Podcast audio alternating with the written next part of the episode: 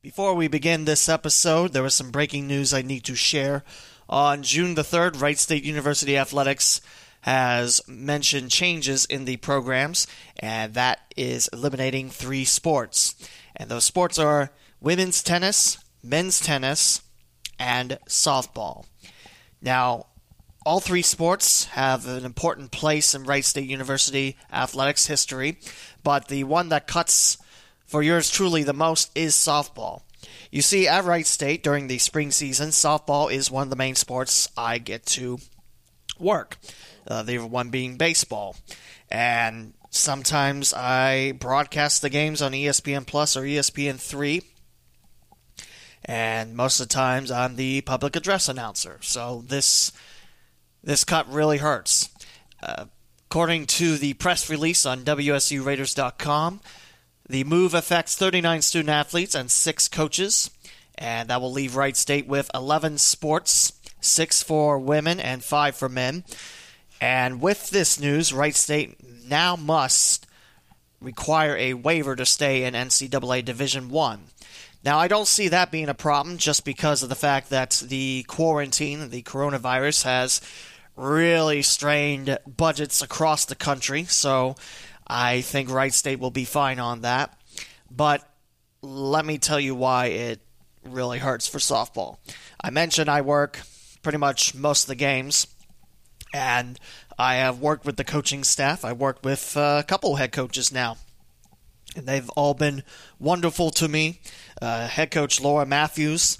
Definitely a lot of fun talking with her, her coaching staff, and the players. And like I mentioned, being the PA announcer or sometimes the broadcaster for ESPN Plus or ESPN 3, depending on what platform we were on that day. It definitely hurts. I mean, for the players, knowing that your sport is no longer offered, that really hurts. For the coaches, they were out trying to work, you know, with all the restrictions put on by the quarantine and the uh, dead period, the no contact period. That's even a better name. But I feel very bad for Wright State's coaches. I feel bad for the Wright State staff as well because it is not an easy decision to cut a program. In fact, recently, uh, this is from David Jablonski on Twitter about Bob Grant, the athletic director, speaking on a conference call. He calls it his worst day of his professional career and also says it breaks his heart. He's sick about it. It's been an awful day. It's not fair. Like I mentioned, this hurts everyone, and I can only hope that it is a temporary solution, and hopefully, softball and both tennis teams will be back in action at WSU before we know it.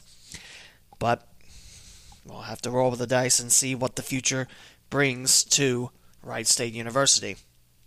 Again, you can find that press release uh, WSURaiders.com, and I mentioned the tweets from David P. Jablonski. I also do have another little bit of news. It's a little bit more exciting. Uh, Bowling Green State University, you might have heard on, I forget which episode it was now on this podcast, they were dropping baseball. Well, as of June the 2nd, they have brought it back for at least three years when the Falcons alums and fans raised $1.5 million. So Bowling Green baseball is back. Bowling Green, yes, Northwest Ohio, not in the Cincy area, very good, but a common foe, non conference foe for Wright State and Dayton, and a MAC member, so meaning that Miami and Bowling Green will get to square off in baseball again. So, a couple words and a couple thoughts for Wright State softball and tennis teams, the coaching staffs, the athletes, and everyone involved. Now, with that breaking news out of the way, let's get on to episode 153. It's episode 153 of the Cincinnati and Dayton Sports Podcast, where our special guest is Adam Baum, the sports writer covering the Xavier Musketeers for the Cincinnati Enquirer. We're talking Muskies and the Big East, Cincinnati sports, and more on this edition of the Cincinnati and Dayton Sports Podcast. Welcome to the Cincinnati and Dayton Sports Podcast with Lee W. Mowen. This is a weekly podcast covering all sports in Cincinnati and Dayton, Ohio.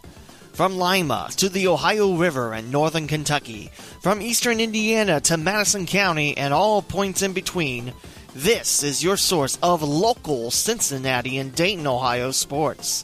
Visit the leewmowen.com slash podcasts to find your favorite podcasting platform. Music created with the Splash app. Time for another episode with your host, Lee W. Mowen. And on the phone is the beat writer for the Xavier Musketeers for the Cincinnati Enquirer, Adam Baum. Adam, great to have you aboard, and how are you? Oh, I'm doing well, Lee. Thank you for having me. I think uh, you know before you called, I was thinking about it. I think the la- the last time we crossed paths, we were in a uh, a small press box. Maybe it was in Williamsburg, and we were waiting out a rain delay for a girls' high school softball game. Do you remember that? That was at Wright State, and yes, at I Wright do. State. Yeah, Yeah. I think Williamsburg was playing in that game. Yeah, And they lost to North Union one nothing. That was a look real- at you, man. Man, you, you was- remember who they lost to? I don't remember that much. I mean, that was that was a great pitched game, and you know, it, was nice to see that uh, competitiveness on there. But yeah, I remember having to wait uh, several hours through that rain delay. So Yeah, I'm just glad they got it in. You know, I, I was worried about them canceling it for the day, and hey, you got to come back up here tomorrow. That was worst case scenario. yeah, and didn't you also have a rain delay earlier that day too? I did, I did. You got a good, you got a good memory, Lee. I I can't take all the credit there. That was Timehop. And that was, Oh, yeah. it was You get re- you get reminded of these things. I see. yeah. I mean, some of them are good memories. So, Yeah, but anyway, let's begin. Where are you originally from? I am uh, Cincinnati born and raised. Man, I actually I went to Elder High School down here, and then I went on. I I studied English at the University of Cincinnati. So So I've been in this the whole way. You stay in the Queen City through and through. That's That's quite right, nice. man. When did you know you wanted to be in journalism? Yeah, so I actually um, I had a little bit of a roundabout way to discovering this. Um, you know, I think like most high school people, I really didn't have any idea what I wanted to do. Um, you know, I was just kind of bouncing through. I played sports at Elder, and I remember my senior year. We got to you get to kind of pick your schedule. So you say, you know, I'm, I want to take this class, this class. I want a class at this time of the day a little bit more freedom when you're a senior. And I remember I had my seventh period senior year was my last class of the day, and, and I couldn't decide what I wanted to do. I was down to taking journalism or doing astronomy, believe it or not. And the reason that I took journalism, oddly enough, was because the classroom that journalism was taught in was right next to my parking spot in school. So I thought, you know what? this is the last class of the day. I'll be able to leave this class, get in my car within 30 seconds, and be out of the parking lot. I won't have to wait in traffic. So that's literally how I stumbled upon journalism. It's uh, and, and here we are today. Honestly, The astronomy uh, class, if you took that one, that would have been a different path. Very different. And honestly, the only reason that one was really even on my mind was I heard that it was uh, quite the easy A. Mhm. but you know journalism really worked out well i remember going through that class and early on you kind of feel out of place like hey i don't really know what i'm doing here and then slowly but surely i started to get more comfortable and you know i started to fall in love with it honestly and it's been uh, it's been my passion ever since What was that journalism class like at Elder? Well, it was it, it was a lot of fun because it you know there we only published we we had a it was called the Purple Quill. It was our student newspaper, and we only published it once a month. So you know we'd have three weeks to work on a story and sort of ask questions and, and try to find your way and set up interviews and you know, I remember being a part of that, and it was like it was really fun because there there was not much restriction in terms of hey, if you have a good idea, you can bring it forward, and then you get the chance to execute it and turn it into this thing. So that was sort of the, my first experience with having idea having an idea and then pursuing that idea and seeing it through all the way to this finished product, the story at the end. And I remember this. Uh, like a great sense of rewarding, you know, very rewarding to kind of see all that through. And then at the end, you have this finished product that, you know, hopefully you're proud of. And that really, that really kind of got the ball rolling for me, honestly. And how did that transfer over to UC? Yeah, so when when I went to UC, I started out in journalism. Um, so that that tells you right there how quickly that caught fire with me. I mean, we're talking about in the span of a year, I made it my college major. Um, and oddly enough, I have another funny story. Um, I was at a party on UC's campus when I was a freshman, and we were at one of my best friend's older brother's houses. I ran into him at this party, and we started talking. And you know, I, it came up eventually that I was a journalism major, and he was like, "Oh, that's interesting. What you know, what do you want to do specifically in the field?" And I told him I was really interested in sports, and and believe it or not, he was actually working at the Enquirer in the sports department. You know, he was answering phones, taking box scores, doing all that good stuff, and he was getting ready to leave that job for another job at a different paper and uh, and I'll never forget. He was like, you know, they're actually looking for someone to replace me. Um, it's you know, 20 hours a week, something like that. You'll work on the nights and weekends. And I was like, yeah, that'd be great. I had not much else going on.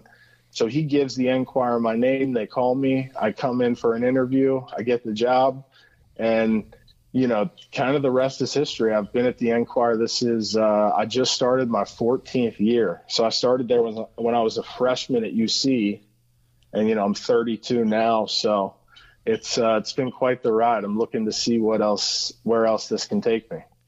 That's very impressive too. I mean, not everyone gets that opportunity right off the bat, but you know we're about the same age, and that's that's quite a story too.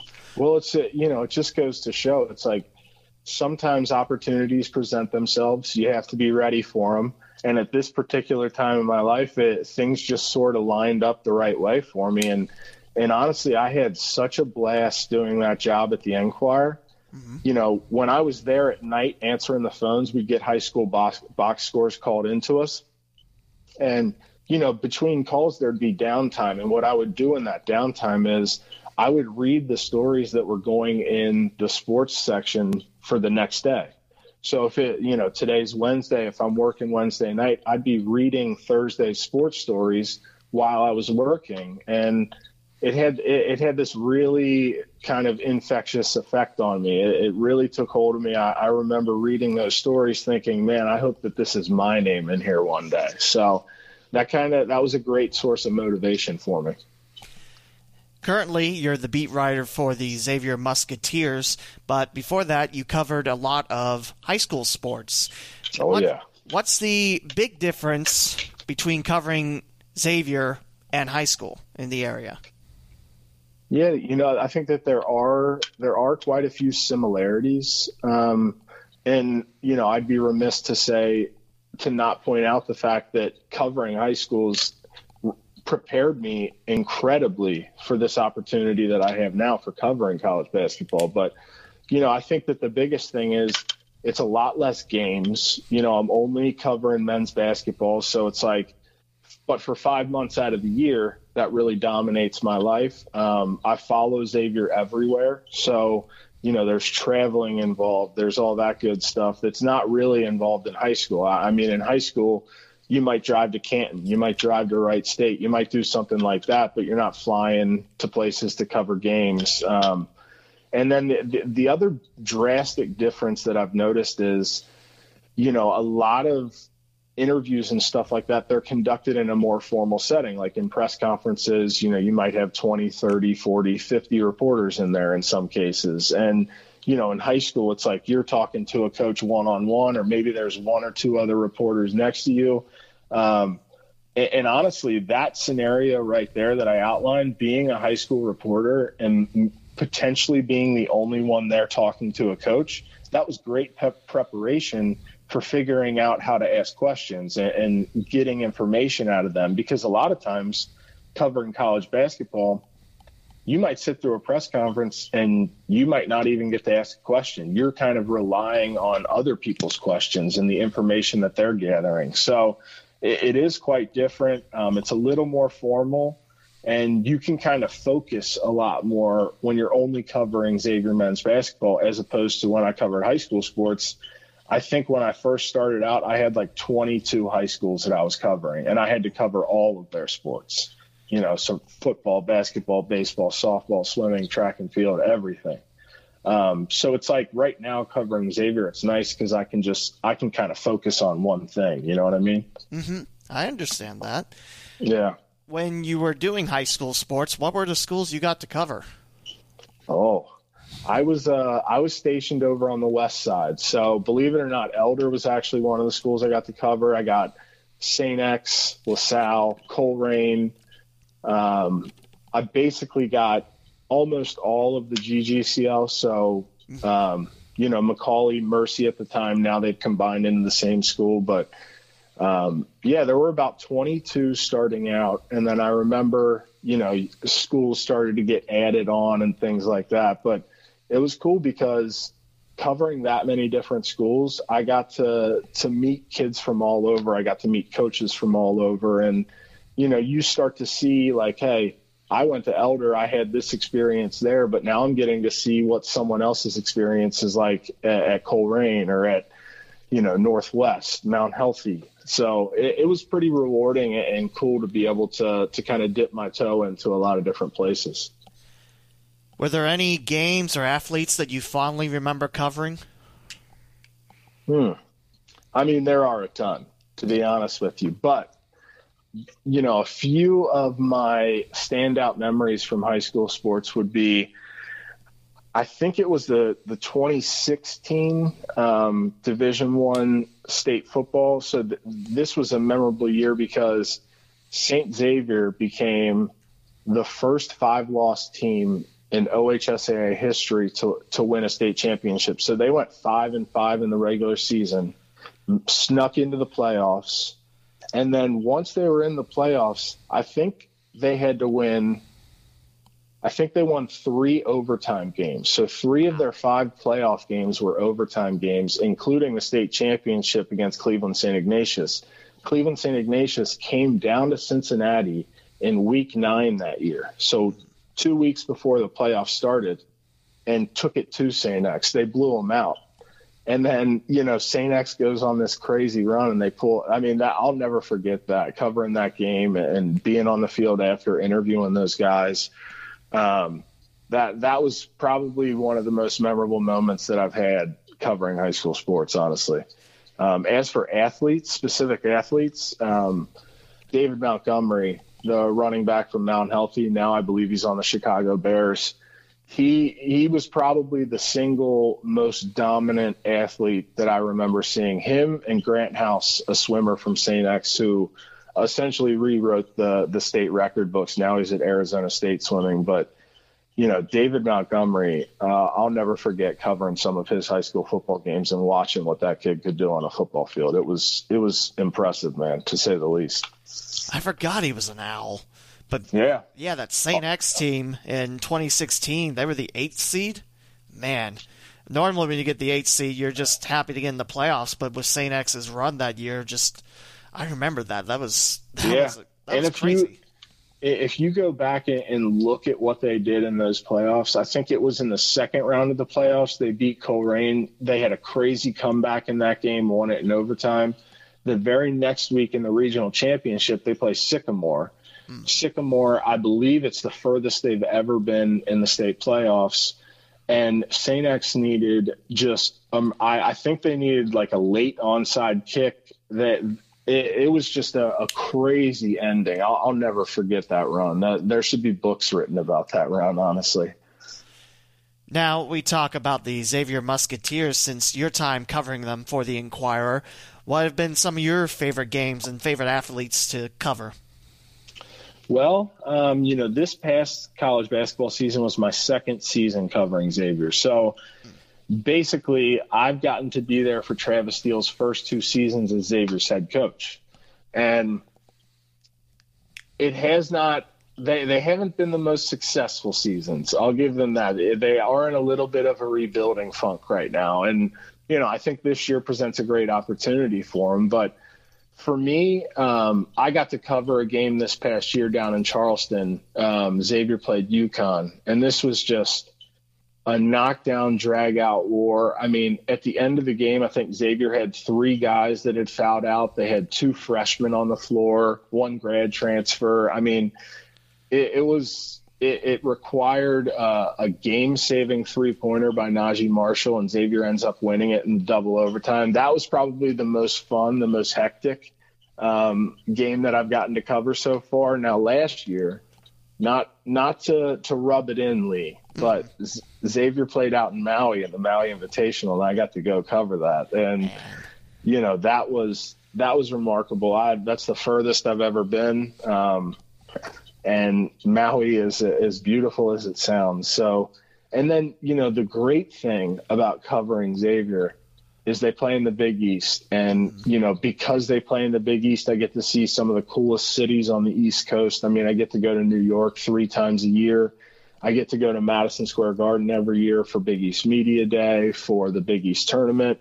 And, you know, generally St. John's has a home arena. It's called Carnesecca. It's in Queens, mm-hmm. but they get to play a lot of their conference games at Madison Square Garden. So, it's uh, there's no shortage of cool special moments that I've gotten to experience since I've gotten this job.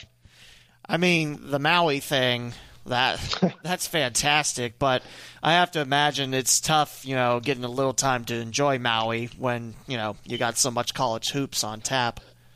It was hard. It was difficult. I found a way though. I prevailed. um, you know, the, the crazy thing is when you're out there the games because there's such a drastic time difference. I think it's five hours from from what we are here.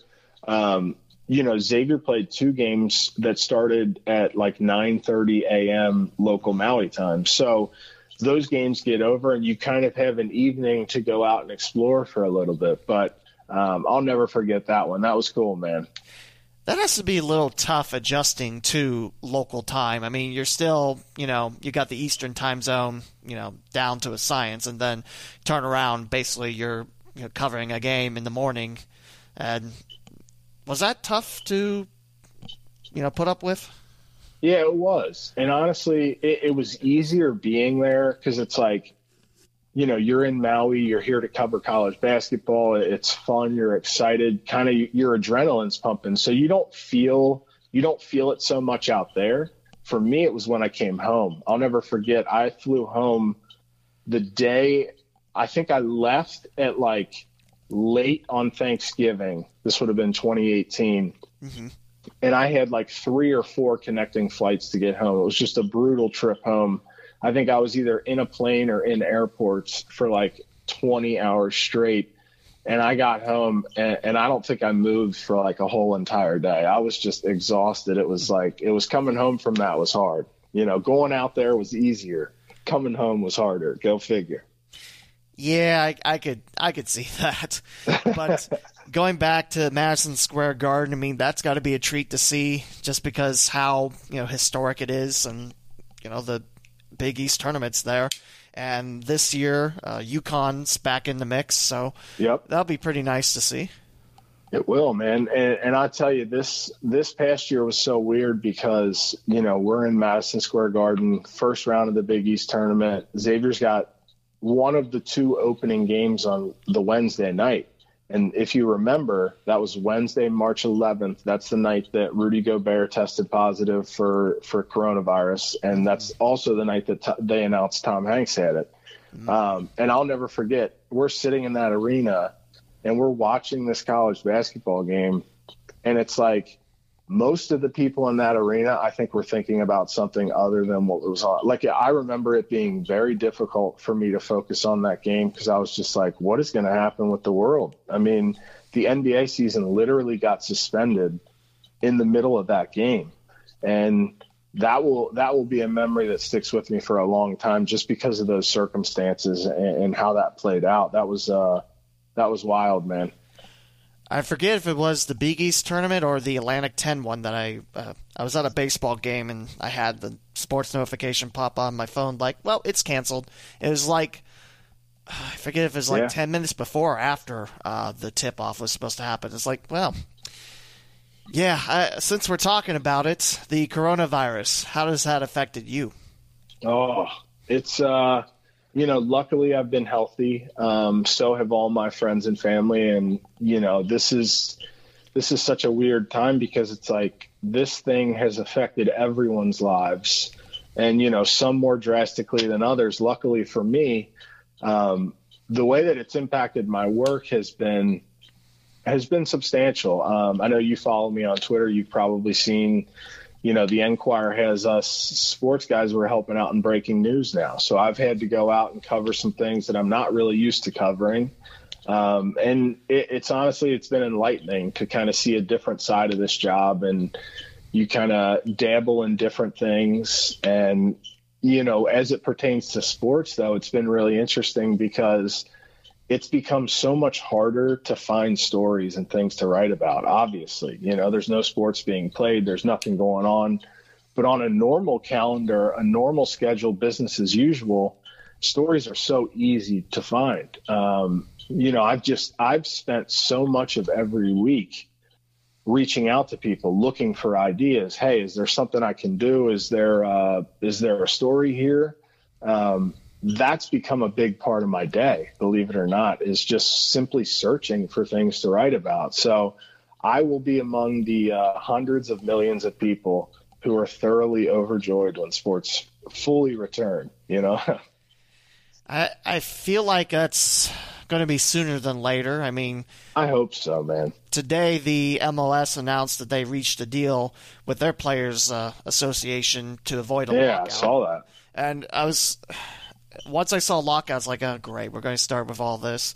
It'd be nice if we have hockey, basketball, uh, collegiate sports. It'd be nice if we have a fall season coming up. But yeah, it's um, it's been tough for sports fans just because this is the longest that you know people can recall. There's no sports. There's nothing to talk sports about, and uh, the sports stations just it, it's been tough all around. Oh yeah, I can only imagine being uh, like a broadcaster or on radio every day, and you got to fill a set amount of time talking about sports right now. It's how do you do that? Um, you know, I think we've also gotten to see a lot of really great creativity in all of this. Um, it, it's been pretty cool. It it kind of has. It's been neat to see, you know, how everyone that depends on sports is able to bounce back and you know focus their craft somewhere else. And you mentioned the Enquirer has the sports reporters, you know, covering other things that still affect the Queen City. Yeah, for sure. Now, let's talk about the previous Xavier season. You touched on a bit that the Travis Steele years have been both rebuilding, but I, gotta say I do like Coach Steele. I think he's a great fit for Xavier, and you know I'm I'm hoping that next year or this upcoming year would be great. But let's talk about last year. What were your takes? What were your you know outlooks on the previous year? Yeah, you know they uh, they they started off great, They're really strong. Um, I think I think they're still waiting to kind of find a balance in their roster so that, you know, Travis really has his players in there, guys that he knows, guys that he can depend on. Um, and, you know, I'm, I'm curious to see where they're going to go. Obviously, last season didn't end the way they wanted to, but there were some flashes in there um, of moments when I think that they really started to figure it out. I think later on in the Big East play, I, I think Xavier was really, you know, getting hot at the right time. And I forget who did they give the first Big East loss to? Was that Seton Hall? Uh, they yeah, they beat Seton Hall at their place, and that was their first conference loss after like ten games. And I thought that's the turning yeah. point. That's when Xavier's going to catch fire in the Big East. Uh, tell me about some of the games you really enjoyed covering and some of them that were tough to follow up on. Yeah, um, you know, all the Big East games are awesome because because you know you get to go to these cool cities and you know that the games are going to be really intense. I think for me covering the Big East has been really fun um, because those are the environments that you really live for. That's why it's going to be so weird if there aren't fans in the stands because a lot of those Big East games are just they're fun to be in the arena, you know, to feel the energy. And of course, you got you got the crosstown shootout every year, man. You want to oh. talk about energy. The uh, the last two years, going to Cincinnati and then Xavier this past season, I mean, those those arenas are outside of their minds. Those people are crazy, and you know it's it's just fun to be in there and to watch the those games when there's so much riding on it. You know what I mean? Yeah, I mean that uh, crosstown game that that's pure Cincinnati, and that's you know. Yeah, man. It's it's amazing. Those guys do not like each other. that's putting it nicely. Yeah. But, uh, can you imagine if that series did get canceled?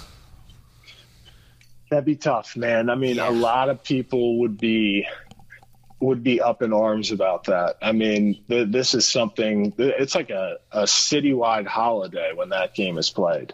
Absolutely. I mean, uh, if you can't be at XU or UC, I mean, people are watching it, listening to it. I know I listen to it all the time, and it's just like I said, that's Cincinnati, Ohio sports right there. That game, and it's in a nutshell. Yep. I mean, it's got to be it's got to be crazy just to be in that in the venue and just feel that atmosphere and just you know that's that's the big that's one of the biggest sporting events in Cincinnati.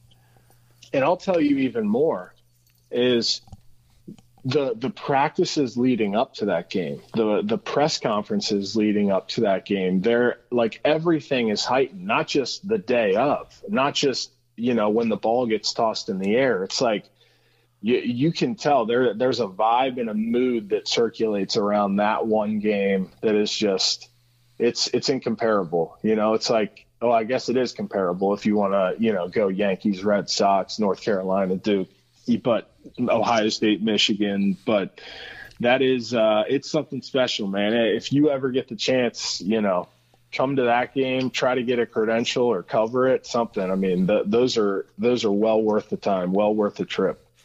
I mean, I'd love to be there, cover it, or broadcast it. I, I just, I'd love to be a part of it one day, but we'll see. We'll see where that takes me. Yeah, um, you never know, right? Yeah, you you never know. Uh, let me ask you about the expectations for the upcoming season. Hopefully, we have one. Knock on wood. Uh, I did too. 2020 21. What do you see out of this Musketeer squad? Yeah. Um, you know, I think a lot of questions right now, fairly enough. Um, they lose Quentin Goodin, Tyrique Jones, Naji Marshall's gone. Um, so they're, they're losing, they're losing quite a bit, but I'm excited by what they have coming their way. Um, you look at some of these newcomers. They got they picked up two grad transfers. One's a shooter. One's a big man. I think both of those guys look like they'll be able to help. And then you got three new freshmen. Um, you got Colby Jones, Dwon Odom, C.J. Wilcher. C.J. Wilcher is a shooter, um, and that's something that Xavier desperately has needed these last two years. He's going to get some shots, and, and you know I know they're hoping he can knock them down. Dwon Odom is their highest rated recruit. He's a little six one, six two point guard, and he will most likely be the most athletic person on the floor every time Xavier takes the floor next season. Um, he is he is lightning in a bottle, man. He's quick. He can jump out of the gym. Um, he's got to work on his outside game. He's really good at attacking the basket and creating for others. Um, but he's not a knockdown threat from the perimeter. So that's going to be something that's interesting with him because I think if he can add an outside shot at some point, maybe it's not this year, maybe it's down the road. He's going to be a lot to handle for some of these teams. I mean, wait till you see this guy play; he can do it. And then Colby Jones, um, he's uh, he might be the most impactful guy newcomer that they have next year. He's you know six six, long, athletic, can move. Um, he's going to be he's going to be a lockdown defender for them, and then he's a guy that can score too if they need him to. So I think they have some nice pieces adding into the mix. Now they're going to really rely on what I call the core four this year. They they had a core four last year. the core four I'm looking at this year is Paul Scruggs, Jason Carter, Zach Freemantle, and KyKy Tandy. Mm-hmm. Those are the guys that contributed last year. And I think that they're all uniquely situated to show improvement this year. You know, if you if you can if each one of those guys improves, I think that's going to be huge for this team because Paul Scruggs is undeniably going to be the guy with the ball in his hands the most. You know, he's going to be a senior. He's a guy that's proven he can score, uh, proven he can take over a game. They need him to be that vocal leader to kind of get everyone else on board and involved. And then Jason Carter, you know, I think if you look at his last year, he transferred from Ohio University. Mm-hmm. So he has one year left, played with Xavier last year, and I think a lot of his performances were a little bit underwhelming. You know, I talked to Travis about him after the year, and he told me point blank that he is capable of more. He knows he is. Um, I think he needs to play with a little bit more confidence next year. And then, you know, KyKy and Zach Freemantle, they were both freshmen last year. They were all they were both named all Big East freshman team. And and I, I honestly, I'm very optimistic about those two guys. I think Tiki can be a guy that can score in a hurry and a lot in a hurry. And Zach Freemantle, I think he's going to be kind of the bulldog. He's going to be the guy that gets under the other team's skin, the guy that's tough, unflappable. Um, and then the guy that we haven't talked about is a, a big man who redshirted last year, Dieonte Miles, a local kid out of Walton Verona. Um, he he looks like you know you want to talk about guys that can go on to the next level and and get paid to play this game. Dieonte Miles is six eleven, and he essentially redshirted this last year because his frame wasn't where they wanted it to be. He didn't have the muscle on that that they were you know that they were looking for and he's taking care of that. I can assure you that. But for 6'11, the way this kid moves, he gets up and down the floor like a guard. His mobility is off the charts. He's going to be a rim protector, a guy who I think can impact games in a winning way. So I think you look at their roster and there's reason to be excited, honestly. If if you had to predict um, a record uh, for conference and overall, what would you think Xavier would do this year? Mm. That's tough, man. Put me on the spot. Let's see here. I'm good at that. Well, you are.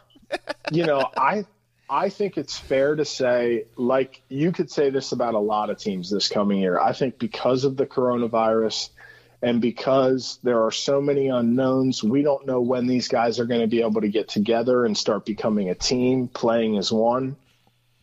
Mm-hmm. I I think what that's going to equate to for Xavier and for a lot of other teams, I think we may see them struggle early on a little bit. Um, and if you look at Xavier's schedule, they're playing in the Orlando Invitational this year as their non-conference tournament, and Gonzaga's playing in that, Michigan State's playing in that, Auburn's playing in that. They they're going to play Oklahoma in the Big East Big 12 battle they're going to get a Big Ten team in the Gavitt games. We don't know who that is yet.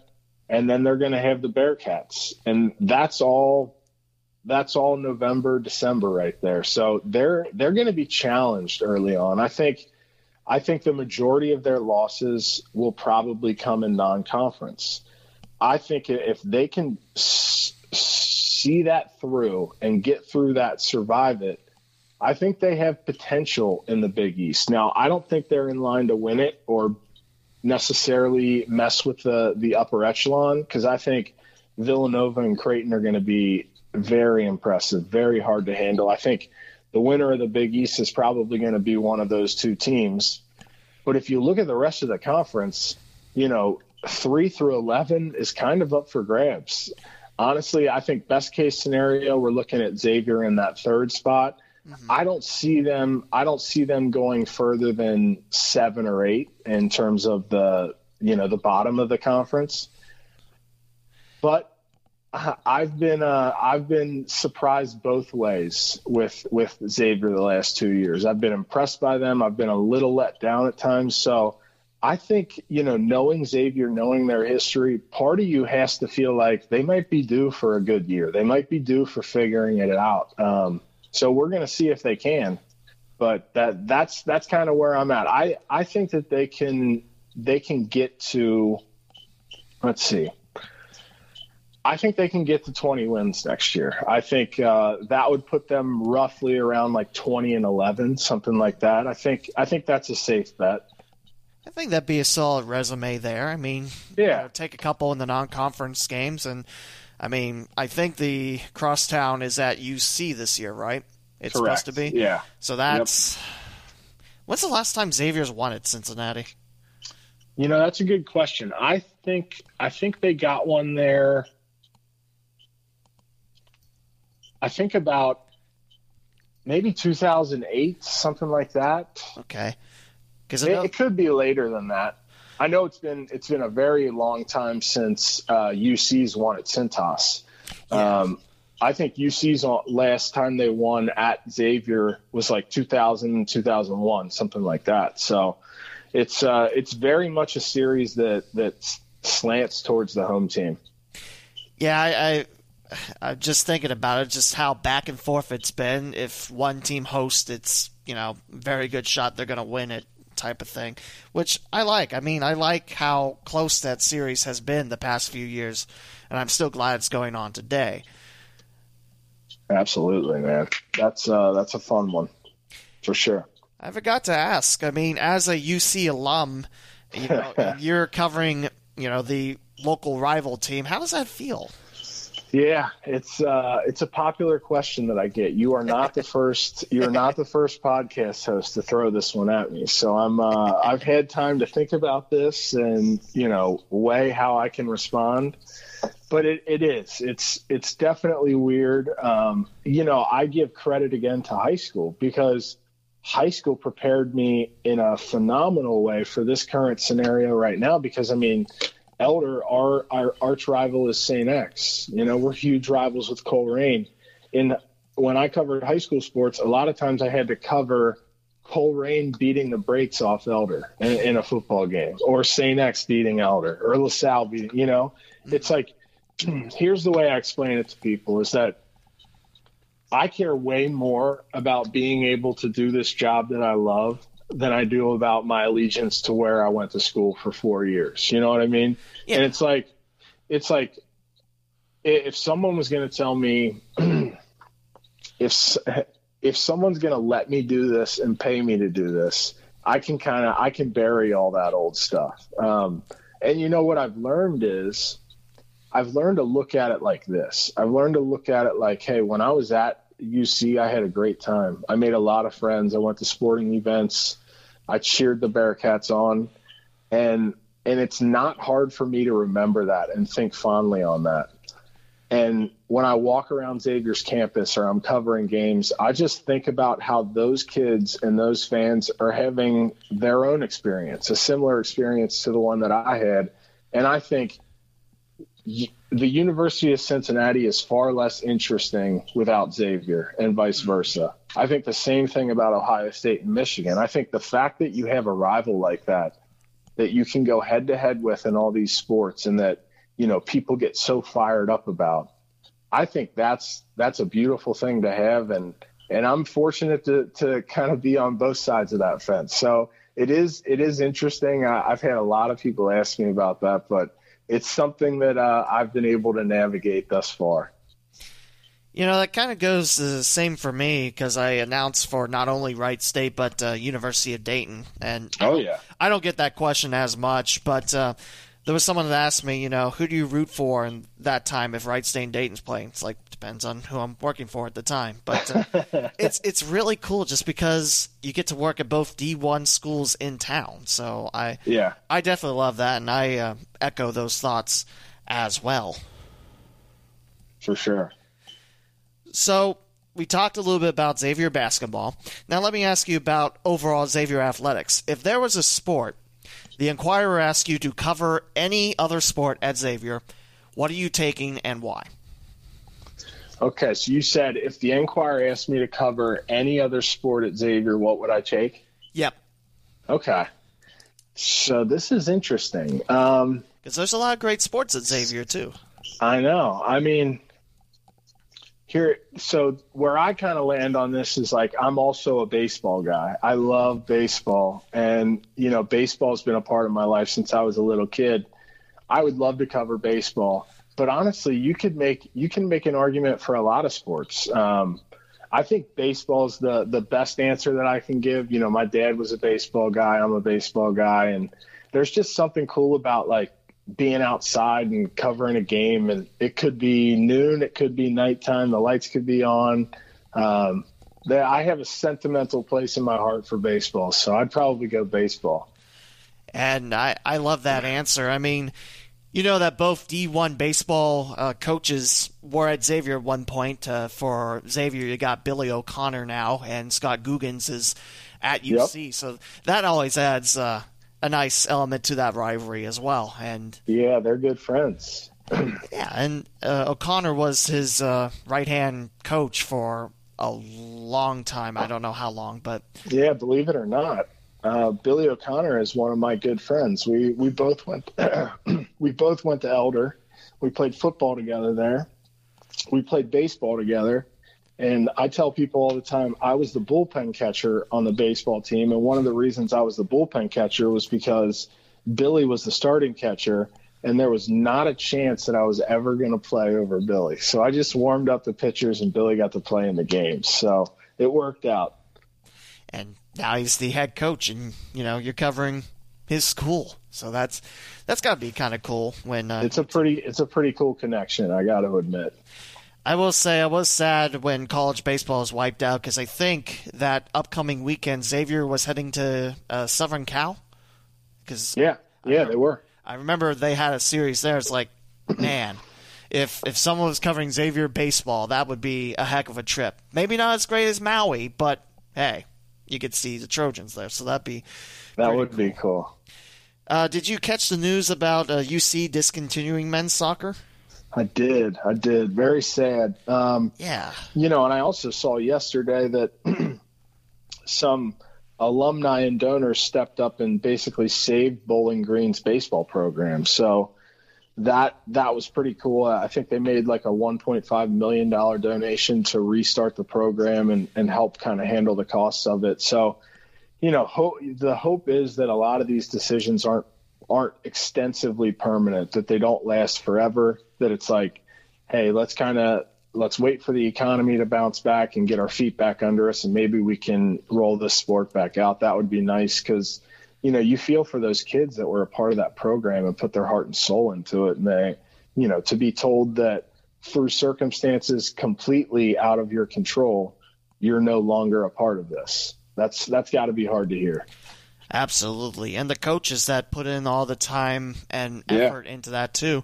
I mean, the head coach was Hylton Dayes before he stepped down. He's a, he's a Wright State great. He coached both teams at WSU at one point. And yeah, it was, it was sad to see because Wright State and Cincinnati were common foes. And, you know, going back to UC and Xavier again, I mean, that rivalry, you can't beat it. And nope. I forget if it was UC Xavier or UC uh, NKU where they played at Nippert and they sold like 8,000 tickets to watch that match. Exactly. Yeah, NKU's got a real kind of burgeoning um, burgeoning soccer program too. So I mean NKU's really good at almost all the sports. I can't really think you know, of a team that mildly struggles. But I like the NKU Wright State connection. And I also liked it when John Brannen got the uh, job at UC from NKU. Yeah, as well. I mean, he's a good coach, man. I'm yes. I'm really curious to see what he can do at UC because you look at what he did at NKU and kind of his track record so far. I don't see any reason why he's not going to be immensely successful at UC. You know, give him a little bit of time, let him get his players in the door, and you know, I think that the the state of the UC XU rivalry is incredibly strong. I mean, heck, he won the Big e- uh, Big East. Sorry, let's go back a few years. Talk about when UC was in the Big East. No, the uh, American title, uh, the regular season title, his first year. Yeah. And considering how the non-conference season started for UC, I mean, I don't know if people thought that was possible or not, but hey, I mean, to win a title your first year. That's that's pretty impressive. So it is. He's got he's got a lot to build on. He's got momentum on his side, honestly. And you know, having three strong D1 programs in the Cincinnati area, it's great to be a sports fan. Oh, it's beautiful. Yeah, that's why you know right now it's the, the, it just feels like there's this huge void in everyone's lives because we don't we don't have sports right now. Sports kind of unites us, even though depending on who you root for, it might divide you. But it's like your love of sports as a whole kind of brings you all together. So I think that's something that we really need right now.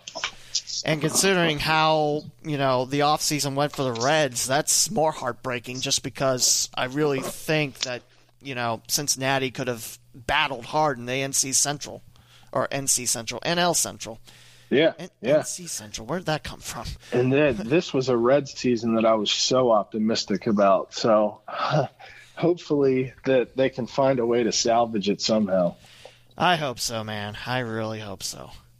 Now, sticking with the previous question, where if you got a choice to cover another sport for the Enquirer, now, uh, when you were between the time you were covering high school sports and now with Xavier, is there any sport that you really want to cover that you haven't got to before? Well, the the cool thing about high school sports at the Enquirer was, you know, you essentially got to cover everything. Now, I will say, one of the sports I'm really fond of, and I know that you are too, is I, I really like hockey. And yeah, you know, there there are a few programs in Cincinnati that were part of hockey, and you know, unfortunately, it was never a huge part of our coverage plan at the Enquirer, but I uh, that's that's a sport that I would love to cover. You know, whether it be professional or collegiately, just to you know cover hockey for a little bit. That would be fun, in my opinion. Adam, I, I can tell you how much I love hockey. We could be here all day, and I just chat it up. But um, it, it is a little sad to see that you know ice hockey isn't a big sport in Southwest Ohio. That's including Dayton. I mean, up north, I mean most schools have their own facility, but down here, you know, that's not the case. And you have schools that have to share rinks, and there's three sheets of ice in a span of a mile on 42. And maybe, Yeah. maybe if you get lucky, you can use the same ice where the Cyclones play. I got to cover Moeller St. X uh, this past season, and I, I think that's one of the highlights of my career, just because I was in the ECHL barn, you know, calling hockey. So, but yeah, that that series was great, and I, I loved being there for all of it, just because the turnout was great. I think both bands for Saint X and uh, Moeller were there. Um, yeah, That's just cool. a fantastic turnout. I mean, it was great. I, I loved being a part of it, and Yeah, I, I wish hockey was bigger down here. To your point, you know, I just think it's it's such a cool sport, and you know, I if for whatever reason it's never really, you know, we do have the Cyclones, the the ECHL, and I think a lot of people go out and watch them, but um, I wish that it was that it was bigger here. Oh, I do too. I mean, the Cyclones battle for a Kelly Cup every single year, and just Yep. it just I don't know. I mean, they're technically no. I'm trying to think. Are they technically the last team to win a championship in Cincinnati? Actually, yeah, I think I think that they are. I think you're right about that. I don't know if it's the Cyclones or the Commandos, that indoor football team at uh, the Gardens before it closed down and got destroyed. Because the That's um, a shame. yeah the uh, the Commandos only suffered like three losses in their three years, and they won all three championships. It was it was phenomenal. But then the head coach took a new job, and then franchise kind of shut down, and that was the time we had the Dayton Sharks up here. So I'm sorry, I'm getting you know. I will say Xavier does have a pretty good uh, club hockey team. If you ever get a chance to watch them, I think they're Yeah, you know, I've I've heard that actually. What were you going to say? You've I think they're at Sports Plus. I don't know which sheet of You ice they play at. I think you're right. I think yeah, I have heard that before. That's a good idea. Maybe I maybe I can venture out at some point and find a little Xavier ice hockey story. Yeah, I think I think that'd be cool. Just because you know you don't get athletic scholarships because it's a club team, but at the same time, Xavier and UC are pretty good. So uh, I I definitely you know I recommend that if you could make it out to a game, just because hockey's great. I agree, man. And again, I could talk forever on that, but um, you know I won't. I promise. Let me ask you this: What is it like being a sports fan, a sports follower, a sports reporter in Cincinnati, Ohio? It's uh, it's a cliche, but honestly, it's a dream come true, man. I can remember growing up in this town. You know, I was born in 1987. When I was a little kid, the the Reds win the World Series. They beat the Oakland A's in 1990, and I just sports has been a part of my life for as long as I can remember, and it makes perfect sense to me that it's it's continued the way that it has. You know, obviously I've gotten lucky along the way, but um, sports in this town, and you know, I, I think Cincinnati people like to like to lament and and say that you know sports are so special here. I think that they're special everywhere. Um, I think that the way that people rally behind their teams in Cincinnati and the way that people care um, makes it endlessly interesting to me. And, you know, to that point, it's like you watch a, a new franchise, FC Cincinnati, pop up, and people just have flocked to that team. And, you know, they support them without fail and uh, it, it's it's cool, man. It's like I, I, tell people all the time. I feel sorry for people that don't love sports. I, I, really do. There's a little bit of something for everyone in Cincinnati, and there is. Yeah, FC Cincinnati. That's maybe not as much playoff success as people would like, but I tell you how they stack Nippert Stadium and how they're going to stack the West End Stadium once that's finally open. Yep. I wow. I just. It, in such a short span of time too. That's that's the crazy thing. I know, man. They have. Uh, it's it's impressive how quickly they've taken off and, and kind of cultivated a, a, loyalty among their fan base. Um, and, and, I just I think that that speaks to to what this town is like and, and, what we love, and we love our sports here in Cincinnati, man. Absolutely, it's a great uh, it's a great city if you're a sports fan. This is true.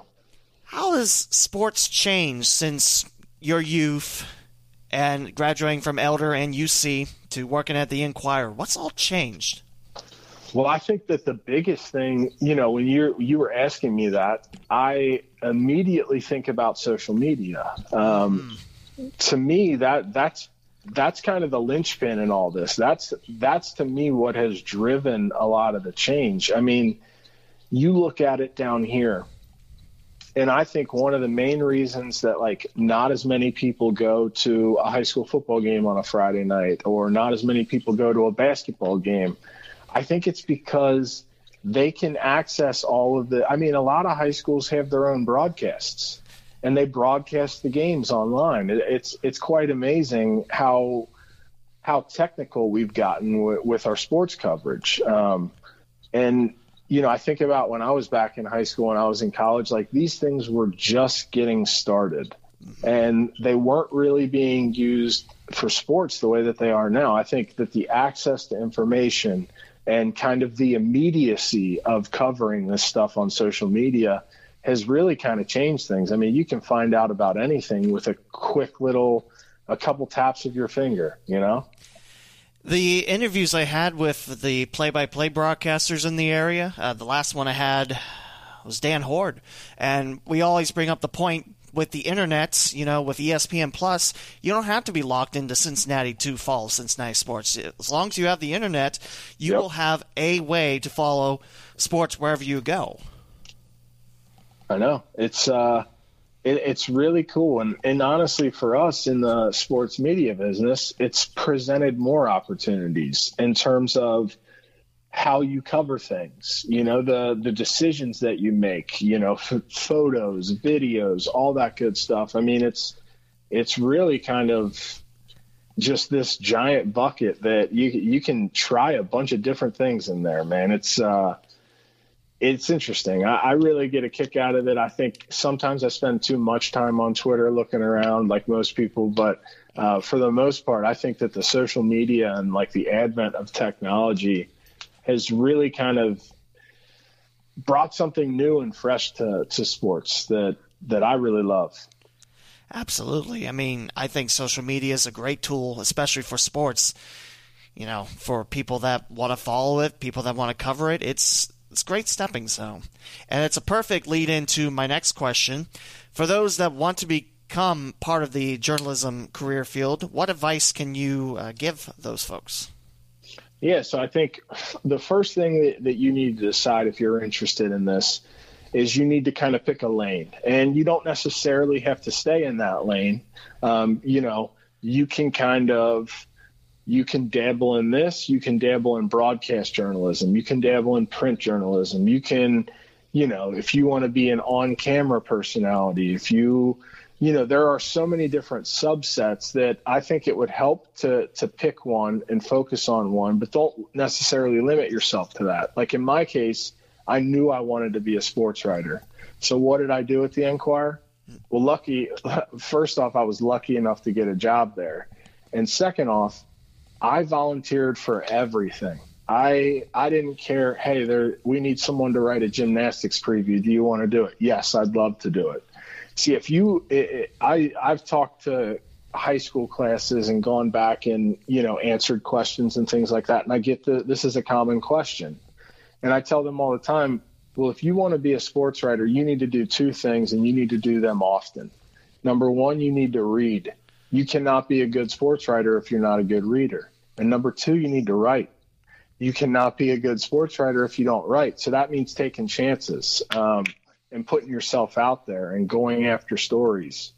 I to me the, those are the two most important things is that if you really want this, you have to be committed to chasing it. And you know, some doors will get slammed in your face and others will get open, but um, I think that the the greatest things that ever happened to me in this business was number one, I had to work my way up, and number two, the way that I did that was just by simply being relentless. And you know, I told you earlier on in this call that the when I worked and I answered phones, I would read stories that were going in the next day's paper. Well, I would read them and I would read them so closely that a lot of times I would find mistakes and I would go up to the copy desk and I would be like, "Hey, we're missing a period here or there needs to be a comma or this word's spelled wrong." Little things like that go a long way towards letting people know that you're serious about this and that you're motivated to get this done.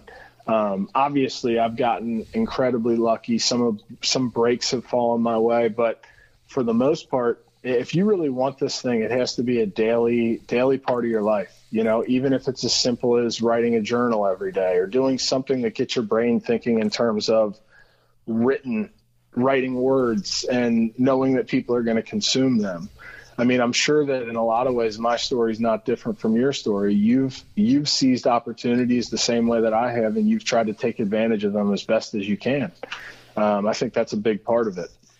Basically, it's what you said earlier: don't say no to an opportunity, and that's how I ended up here. I mean, last year I got to broadcast in Cincinnati for high school football, and yeah, I I, I hope I'm back this year just because I want to see how the Eastern Cincinnati Conference fares with the three new additions. But absolutely, it's it's you know keep at it. You know, never stop, yep. and you have to commit to the pursuit and just work at it. So I definitely agree on that. Yep. Now let me ask you this: What would you like to see in the future for Cincinnati sports or media? Hmm. Well, the the first part of your question is what would I like to see in the future of Cincinnati sports? I would love to see a title, mm-hmm. um, preferably by the Reds or the Bengals. They've let me down the most recently. um, I, I would love to see that. But in terms of in terms of the media in Cincinnati, I think that we're in this really interesting place. You know, I work at the Enquirer. I'm very proud of the work we do. Um, I think that the TV stations and the radio stations in Cincinnati are endlessly entertaining. I think that they do great work. And, you know, now we have the Athletic Cincinnati, you know, who is technically the Enquirer's competitor, but I respect what they do. I think that they do great work. A lot of their stuff is really compelling. I think if you look at the current state of affairs today compared to 2007 when I started at the Enquirer, I think there are drastically more opportunities for people to get in the business and, and to be a part of this. Um, I, yeah, I mean, I, I think I think that I really like the way things have lined up here in Cincinnati. I hope that it can continue for a long time. As someone that's uh, looking from up north, I, I agree. I mean, Cincinnati's sports media market, I mean, just the media market, it's fantastic down It is. in the Queen City. I mean, from newspapers, radio stations, TV stations, and you know, you know, print journalism, it's all down there, and it's you know, Yep. it's a great melting pot of you know, covering news and sports down there, and it's something I love, you know, to be a part of. Yeah, I uh, I agree, man. It's pretty cool, and it's like the other thing that's cool about it is, for instance, you and me, Lee, we we haven't crossed paths too often, but I feel like you know every time I see you or every time we interact, I I remember those moments, and I've gotten to meet a lot of people like that in this business, and you know it's cool when you walk into a press box and you're surrounded by people that you know and that you like. You know, it's pretty cool. I also think it's neat to meet, you know, other people in the field. Just Oh, definitely. uh, for Wright State and Dayton, I know most of everyone there.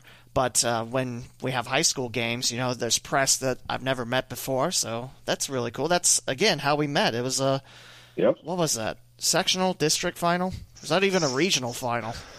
Yeah, I think yeah, it might have been a regional because normally they move those regionals to college venues a lot of times. Yeah, and then the next stop is Firestone Stadium in Akron as Oh, well. yeah. So, but man, I, I still think about that softball game and the uh, softball games I got to announce, and it's been a lot of great, great action.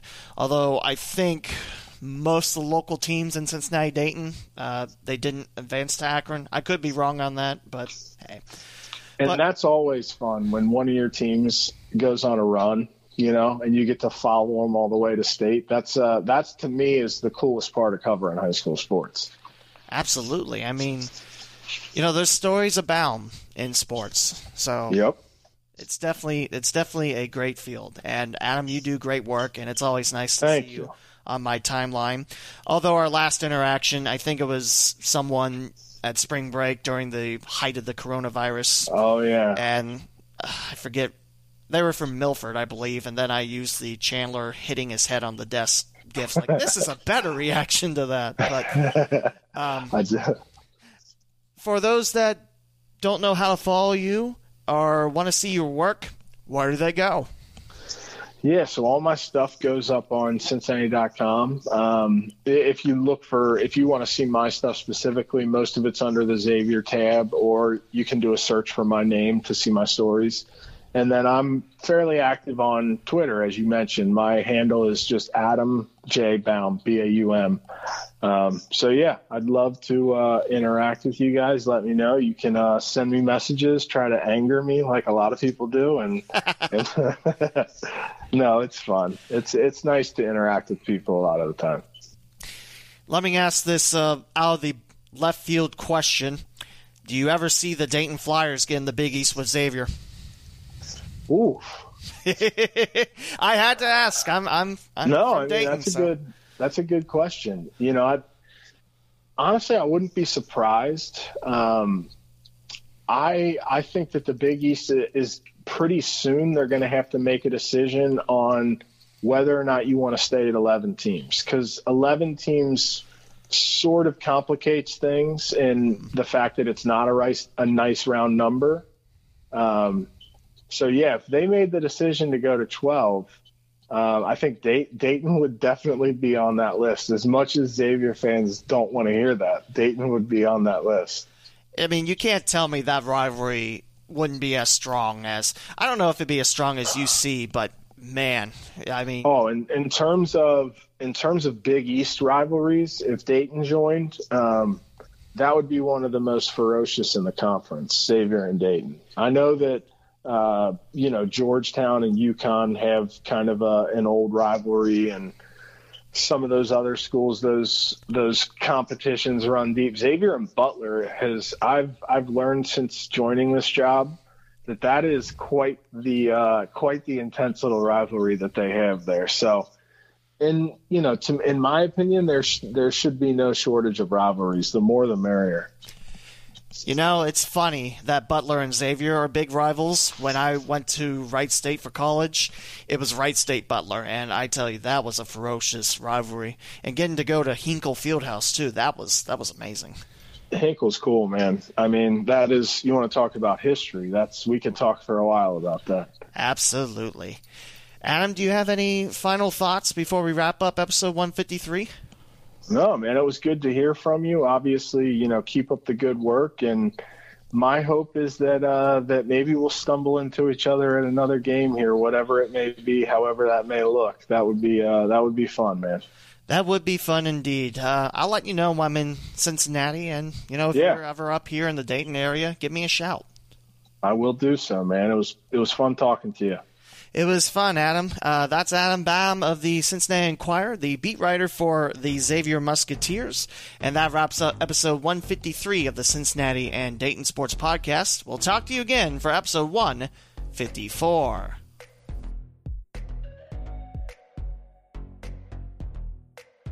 Thank you for listening to another episode of the Cincinnati and Dayton Sports Podcast with Lee W. Mowen. To subscribe to the podcast, please visit theleewmowen.com slash podcast. From there, you can choose your favorite platform, such as Apple Podcast, Google Podcast, TuneIn, Spotify, the iHeartRadio app, and many more. Interact with the podcast and host on Twitter at the Lee W. And at Cinday Pod. Like the Facebook page, the Cincinnati and Dayton Sports Podcast, and download the free Flick Chat app then search for the local Cinday Sports Group to submit your future Mowen's mailbag questions. The closing theme is Lights Go Down by Dan Henig, provided by the YouTube Music Library Collection. This is Lee W. Mowen, and I hope you enjoyed this week's podcast. Please join me again next week on the Cincinnati and Dayton Sports Podcast.